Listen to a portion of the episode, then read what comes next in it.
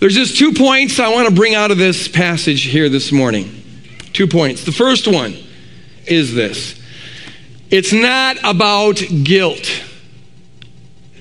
It's not about guilt. What impresses me in this passage is that Paul does not use any sort of shame tactic on the wealth of people. He doesn't make the rich, the wealthy, feel guilty for being rich and wealthy. He doesn't try to make anyone feel bad for having some things that others don't have. He says the love of money is the root of all kinds of evil, but he doesn't say that money itself is evil.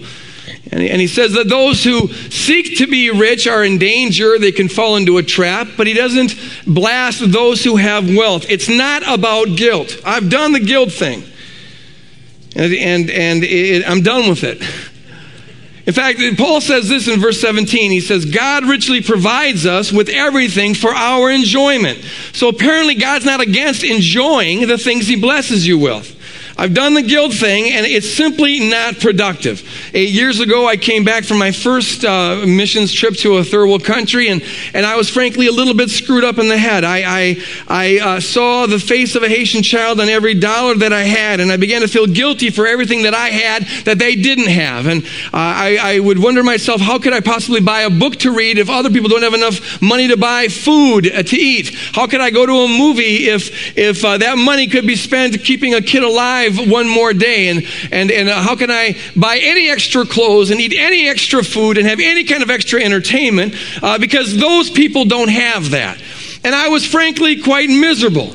And as always happens, the guilt led me to a judgmentalism. Judgment always rides on the, on the heels of guilt because judgment is about deflecting guilt. Find me a Pharisee and I'll find you somebody who's trying to deflect guilt. If I can get the attention off of me onto you, then, I, then the attention's not on me. And that's kind of the mindset of, of a Pharisee. And I found myself in the misery of my uh, uh, American lifestyle, not enjoying any of it, but being very miserable. And honestly, it put a little bit of tension in our marriage. Wouldn't you say, honey? It was was, uh, it was not a pleasant time for us. We were not happy campers.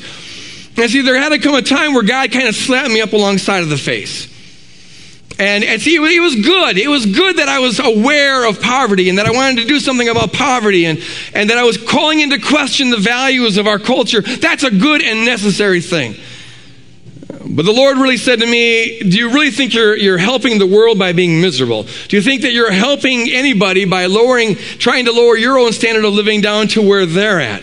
Uh, I'm a God of abundance, and I want to use you to not you go down to their level, but do what do what you can to bring them up to your level.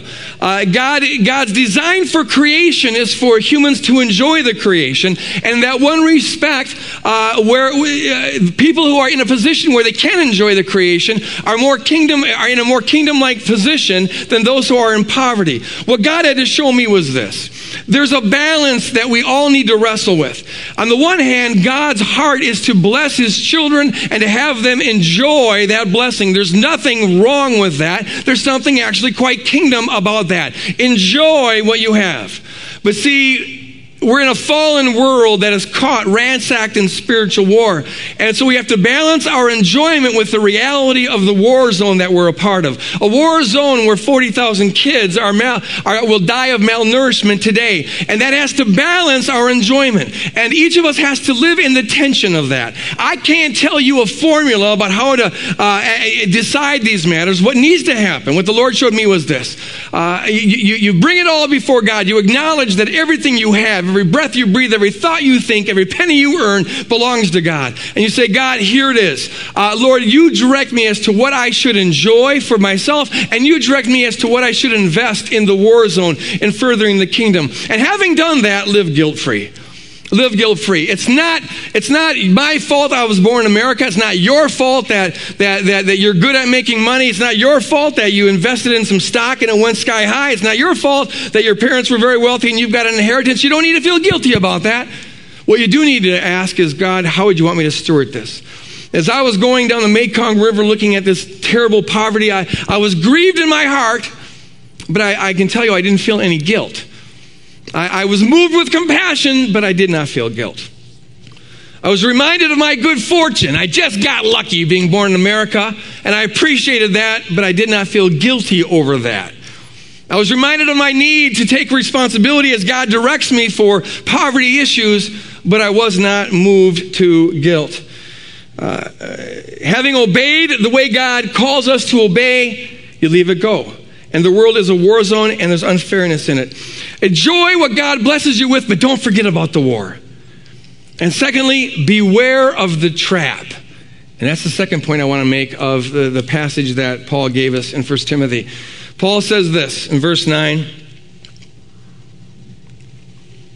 People who want to get rich fall into temptation and a trap, and into many foolish and harmful desires. In fact, some people eager for money have wandered from the faith. Here's his teaching in a nutshell it's not having riches that is itself uh, bad, uh, that's a blessing. But wanting to get more and more, wanting to be rich and to be richer is a trap. It's a snare, a device of the enemy. And when you fall into that snare, you will have harmful and foolish desires. Because you'll start desiring things that you really don't need, but it will feel like you need them. And the more you have, the more you'll want to have. And you'll wander from the faith, Paul says. Because the faith isn't simply a, a, theoretical belief we have about Jesus being the Son of God. Faith is about walking as a disciple of Jesus Christ. And if that means anything at all, it means learning to live uh, with self sacrificial love, learning how to sacrifice for others. And to the degree that we're entrapped into this greed cycle, we wander from the faith. And I believe in the core of my being that our culture, right here and right now, is very much, we are very much in danger of falling into this trap. We need to be perpetually aware of the trap. We live in a culture that runs, I believe, runs on this trap. Uh, it, it, it, it survives and thrives by keeping people perpetually in want, never being content with what we have, but always wanting more. It is, I believe, part of the matrix of the culture that we're in. As Dwayne noted last week, the matrix is any area of our life where we are brainwashed into seeing things uh, in an unrealistic way, where we're brainwashed not to notice things as they really are, where our assessment of ourselves is not accurate. And the part of the matrix of this culture is that we can fall into the trap of greed. There's a, there's a magnetic quality to things uh, that just sort of absorbs you and, and uh, pulls you in. And if you're not careful, you fall into that. And you can be caught in greed, but all the while think that you're actually very generous. And I believe that our culture, the American culture as a whole, and the American church has to a large degree fallen, in, fallen into this trap of greed. Here's how Webster's dictionary defines greed it is excessive or reprehensible acquisitiveness. I love that definition. Excessive or reprehensible acquisitiveness. Excessive because you want to acquire more and more and more things. Bigger and bigger, brighter and brighter, faster and faster, cuter and cuter. We want to acquire more and more things excessively. And it's reprehensible because in a war zone, we need to think about others and not just be obsessed with our own acquisitiveness. I think all the evidence indicates that America as a nation and the church to a large degree within this nation has fallen into this just this trap. Consider, consider just a few statistics. The standard of living among Americans is on the whole, there are certainly exceptions, but as a nation, we live four times better than the average person on this planet. Our standard of living is four times higher than the global average. And yet, the average American gives or, or spends 97 to 98% of everything they make on themselves. Think about that. We live four times better than the global average, and we spend 97 to 98% on ourselves. As a nation, since 1962, between 1962 and 1998, the last year I was able to get statistics on this, the gap between America and third world countries, the poorest third of the population on the planet, 2 billion people roughly, the gap between us and them increased four times. During the same 36 year period, the percentage of our gross, gross national product that we gave to helping that poorest third population decreased almost tenfold. The bigger the gap, the less we give to lessen the gap, it seems. As a nation, Americans overeat more than the third world undereats. Think about that. The average American will spend more money on food than on charity, more money on clothes than on charity. In fact, more money just on shoes than charity, more money on movies than charity, more money on vacations than, than charity. In fact, more money on pornography than charity. Last year, Amer- Americans spent $3 billion in pornographic videotapes. What does this say about us as a nation? If there's one sin, a dominant sin that characterizes this nation, I submit to you it is the sin of greed. It is, in fact, the sin of Sodom and Gomorrah. It says this in Ezekiel chapter 16. The Lord says to Israel, This was the guilt of your sister Sodom. She and her daughters had pride, excess of food, and prosperous ease, but did not aid the poor and needy. Now, God isn't against having prosperous ease. God isn't against having excess food. God isn't against having wealth. Uh, that is a blessing from God. What He is against is having that at the expense of others, where you no longer care about the poor. You no longer aid those who are in need. Now you are in serious trouble. And, and I, I, I think if you, if you want to ask the question about the direction America is going, uh, this, is, uh, this is the sin to be looking at. It's all the more serious because we hardly ever hear this preached in our pulpits. You hear about a lot of other sins. God's punishing America because of this sin or that sin or the other sin. But I submit to you, if you just, if we get out of the matrix and look at things as they really are, we'll see that the, the major sin that this country is guilty of, and to too large a degree the church is guilty of, is the sin of Sodom. It's the sin of having excess and not sharing out of that excess with others. God does not mind people having excess. He certainly minds when they have that to the point where they're blinded to the needs of others. What's most concerning is that there is no sin in the Bible more frequently mentioned than greed. It is sin number one in terms of the frequency of it, uh, uh, of it being mentioned. This needs to concern us. And all of that teaching in Scripture comes down to what Paul says in verse 17. It was simply this Command those who are wealthy to do good. Open our eyes, Lord. To be rich in good deeds, and to be generous and willing to share. A central thing in Scripture. God has called the church Holy Spirit, descend on us right now. God has called us to be known for our good deeds. God calls the church, the church is called to be known for its sharing. Uh, the, the, church is called to be known for its richness of good deeds and its generosity. The church is called to imitate Jesus Christ. Jesus Christ, it says in Philippians chapter 2, though he was in the form of God, he didn't cling to his equality with God, it says in Philippians 2. He didn't hoard the riches of heaven. Rather, he emptied himself, it says. And in 2 Corinthians 9, it says that he who, be, who was rich became poor, that we who are poor might become rich. And now the Bible calls us to imitate Jesus Christ, to live like Jesus Christ. Uh, in all that we do, the way we steward our resources. The Bible calls us, calls the church to wake up to the matrix, amen? To wake up and say, say no to the culture of materialism, to say no to the culture of greed, to say no to the culture of narcissism, to wake up to the reality of the matrix and how it holds us in bondage, how it stifles the flow of God's presence in our life. The church is called to manifest the reality that this world is not the final show. This world is a prelude to the final show. We got a mansion coming. We don't need to be craving one right now. Amen. Amen. We got we got an inheritance coming. We don't need to be craving an inheritance now. We got riches galore coming throughout eternity. We don't need to be craving riches right now. Thank God and enjoy what He's given you, but you don't need to be craving more and more and more. No, it's coming. Right now is a war zone, and we got stuff we got to do with the blessing that God has, has given to us. The church is called to model the truth that the main purpose for a blessing is to be a blessing to other people. The church is called to model the joy of outrageous living and the joy of outrageous giving, the joy of being free. You're not owned by anybody. When you think you own something, you know what? It's starting to own you.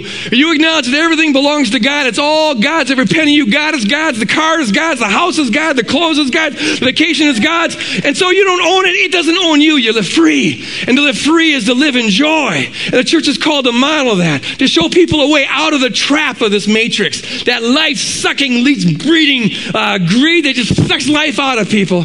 Oh, the church is called to live like that, to demonstrate that, to be countercultural. And when we do that, I believe if the church as a whole would do this, we would see a revival in this land like we have never even dreamed of.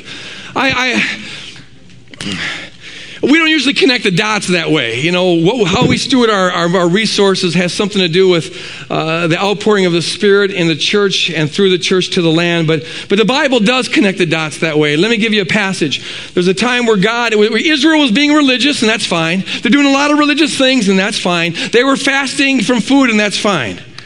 But they were not caring for the poor and the needy. And so God says this to them in verse 6 of Isaiah 58 Is this, is not this the fast that I choose? Here's what I want you to fast on to loose the bonds of injustice, to undo the thongs of the yoke. Yoke is like where, where they put captives, uh, their head and, and hands in that you know, yoke to let the oppressed go free and to break every yoke. Isn't that the fast the Lord has called us to? Uh, you know, if you wonder why we hit on injustice issues around here, it's because God hits on injustice issues. Uh, you know, I, I, know that that's not standard evangelical stuff sometimes, but, but uh, uh the reason why we're concerned about poverty and racial injustice and other forms of injustice and oppression is because God's very concerned with injustice and oppression of all varieties. Someone had said to me uh, rather recently that she goes, You know, you're getting a reputation uh, out there for being a liberal because of all your concern about, you know, racial reconciliation and poverty issues and things of that sort. Liberal. It's like, you know what? If that's liberal, then God help me never become a conservative, you know? Uh, I don't get those categories. I don't know what anyone, I, I, I, don't understand that. But you know, if that's being liberal, then, then Isaiah is liberal. And if you want to find someone really liberal, you go read the minor prophets, read Amos. You know, uh, these guys really were liberal. Uh, help us never be conservative if that's ever considered a liberal thing. That's a Bible thing. That's a gospel thing. That, that's a God heart kind of a thing. That's a church thing. That's what we're called to do. Verse 7. I'm starting to feel the I'm feeling an anointing coming on here. Kick the devil. Here's the fast. Is it not to share your bread with the hungry, you liberal? Uh, to bring the homeless poor into your house. This is pretty basic. Uh, when you see the naked, hey, how about this? How would you cover them? And not to hide yourself from your own kin, not to look the other way. Someone's got to care about that peasant down there who's got no clothes, and it's supposed to be the church. Now listen to this, verse 8. Then your light, when you fast like this, then your light shall break forth like the dawn. Then your healing shall spring up in the land. When you fast like this, then your vindicator shall go before you, and then the glory of the Lord shall be your rear guard. When you fast like this, then you shall call, and the Lord Lord will answer. And when you fast like this, then you shall cry for help, and He will say, Here I am. You want to see God answer prayer. Develop a concern for the poor and the oppressed about injustice. You want to see the glory of God break forth like the dawn. I want to see that, don't you? It's got something to do with how we steward our resources. Are we, in fact, concerned about the poor and those who are oppressed? You want to see healing spring forth in the land. You want to see revival happen in and outside of the church. You want to see God answering prayer, saying, Here I am. It's got something to do with how we steward our resources. Do we have generous hearts? Do we care about those that others don't care about? Are we willing to cover the naked, to home the homeless, provide homes for the homeless, to care about injustice and, and, and oppression? What would happen if instead of spending 97% of our income on ourselves, we only spent a mere 90%? What if the church at large did that? Do you know that you'd be able to, it's been estimated that the church of uh, evangelicals, if they all uh, only spent 90% on themselves, we could support the entire welfare of the United States two times over. And then God would be good the glory for it rather than Uncle Sam. Think about it. But the main thing it would do is it would unleash, it would unclog the artery to let the power of God begin to flow through us. Because God flows through hearts that are like His heart. And His heart is to help people in poverty. His heart is to demonstrate a concern for those the world doesn't concern, concern itself with. And I can't do a whole lot about the church at large, but I can do something about the church here at Woodland Hills. And you know what? I want to see God move. I want to see revival happen. I want to see people being healed. I want to see families reunited. I want to see captives set free. And it's got something to do with how we steward our resources. We are, most of us here, tremendously blessed. I thank God that He's sending more and more people who are, in fact, in poverty to our congregation. But the majority of us here are tremendously blessed. The question is this. What does he want us to enjoy? And that's a good thing. Don't feel guilty. It's not about guilt. Guilt is never a, a, a healthy motivator. What does he want us to enjoy? It's about obedience. And what does he want us to sacrifice for the good of the war? Uh, I'll end with this, this charge. All we can do, there are people who have formulas about this, but I never trust formulas, and there's no formula in the New Testament. A percentage that everyone's supposed to do. The biblical pattern is 10%. I think that's a good benchmark. But the more, the higher principle in the New Testament is this God loves a cheerful giver. And so you go to the Lord and you say, God, I acknowledge that everything I have belongs to you. And, you know, very shortly it's going to be taken away from you, anyways. uh, you didn't come here into the world with it, and you're not going to leave with it. So you might as well ask, what should I do with it in the meantime? And you can either use it in ways that will bring about eternal dividends, or you use it in ways that are utterly meaningless and will go down on the ground with you. And so you go to the Lord and you say, Lord, how would you direct me? How would you direct me?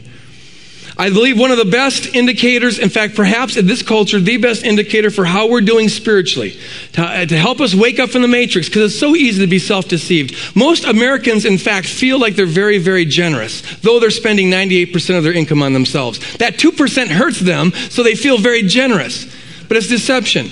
The best, one of the best indicators for how we're doing spiritually that's accurate is follow the money trail. Money does not lie. We spend money on what has value to us. Uh, look at, in fact, how the money goes out, and you'll find what you really value. And so we need to go to God and say, God, I want to have your heart. Uh, uh, direct me on how I should uh, use this. He might tell you to do something outrageous. Watch it. This is a dangerous prayer, but it's a liberating prayer.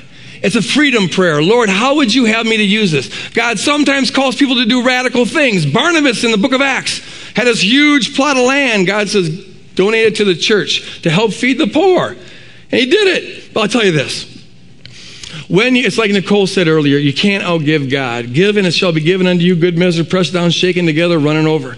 Uh, when you're faithful in little, God will make you faithful in much. He loves to bless so that you can be a blessing. And what a privilege it is to be on the blessing end of this equation. Uh, and, and He will not leave you high and dry. If you step out on the water, he will not let you drown. Now, mind you, you may come, the water may go up to your neck before he pulls you out. Uh, that happens sometimes. Sometimes I, have my wife and I have been led sometimes to make a, a few rather, uh, for us, radical commitments where we didn't quite know how we're going to do it. And, and we've seen sometimes the Lord comes by and just boom, immediately, supernaturally, there's, we don't miss a beat. The, money's made up. Other times, it's not quite so fast. In fact, we're in one of those times right now where the water's going, okay, Lord, any moment would be fine with us. but you know what? We're not going to drown. He's not going to let you drown. You're faithful in little, will make you faithful in much. The issue here is this Are you walking in obedience? Honestly, with raw honesty, go before God and say, God, it's all yours. How would you have me to use it? You got to know this as well that a percentage of everything that, that we do as a church, we pool our resources here because we can do more together than we can do individually. A percentage of all of that goes to helping the poor, to helping uh, those who are living uh, below the level of, of your, your basic food, shelter, and clothing. And we're getting more and more in this congregation. We need to up that considerably. Our goal is to, uh, right now, we're, we're looking at doubling, doubling the percentage that we give towards that. And so as we pool our resources, we're helping do that. This is why, by the way, in the Growing in the Spirit campaign, the overseers made the decision that while it, it, we, we believe it's vitally important to build this youth center to pay off our debt, the, the first portion portion of this Growing in the Spirit campaign, roughly 10%, we're going to give away. We're going to give away to meet the need, the basic needs of people. So we're partnering with, with ministries uh, to reach prostitutes on streets, to feed homeless people, to, to, to help the church in Cambodia. You give it away. It's a kingdom principle. Give off the top, give, and it will be given unto you. Good measure, pressed down, shaken together, running over. Would you close your eyes to pray? And I'm just going to ask you very quickly this one question a, a moment of truth. A moment of truth. Concentrate here. Don't move for a moment, okay? This is not an incidental kingdom thing, it is a central kingdom thing. Our wallets do not lie. And no one can judge you. No one can second guess how you live, the standard you live at. It's no one's business. It's between you and God, but it is between you and God. And I just want to know here, uh, I, I, I, don't want to know, but I want to give us the opportunity before God to make a covenant. Some of you have already done this. Some of you did it but have forgotten about it. Others of you maybe never have done it. But are you willing to say, God, everything I have belongs to you? Everything I have belongs to you, and I will earnestly pursue your heart as to what I should enjoy and as to what I should uh, steward for the kingdom, give away to the kingdom. It's not about necessarily committing to give to the church here. It may be other things that God leads you in. You're a minister. God will lead you as to what you should give and, and where you should give it. What I'm interested in is the heart that says, I'm willing to give. And so this morning, if, if you are willing to make that covenant or renew that covenant with God, God, it's all yours. You direct me as to what I should enjoy, what I should uh, uh, uh, give away. Would you just before God raise your hand? Just raise your hand and say, God, I, I want to surrender to you. I want to surrender to you. Just doing this will break a stronghold. It will break a stronghold. It, it, it's, uh, I don't know where God will lead you. Yeah, just raise that hand. Raise that hand. And I want to pray for all of us who are making this commitment here this morning. Father, uh, you have blessed um, us tremendously. There are people here who don't have basic needs met. Uh, most of us have been blessed tremendously. And God, I want to right now, personally, on behalf of my family, uh, surrender once again my finances, my house, my clothes, my everything to you, because it is all yours, and I, I'm not going to take any of it with me. And God, I don't want it to own me, so I'm not going to try to own it. And Father, I pray that that mindset would just permeate this congregation right now in Jesus' name. I pray, Lord God, that you'd wake us up to the matrix, Lord God. I pray you'd help us to see how, how uh, that trap sucks life out of us. Lord, show us, reveal to us how, how much joy there is and how much freedom there is and not being owned by anyone and anything. Lord, we want to be your people, Lord God. And so I pray, God, that, that you'll lead us and guide us, talk to us, direct us as to how we should steward our resources because lord we want to be your people. Lord i pray that that guilt would not be the the enemy couldn't turn this in anyone's mind into a guilt thing. But lord help us to see it as an opportunity thing a kingdom thing a freedom thing. We surrender everything to you. Thank you for for blessing us and help us to be a blessing to others at all times and all places. In jesus name we pray and all god's people said amen amen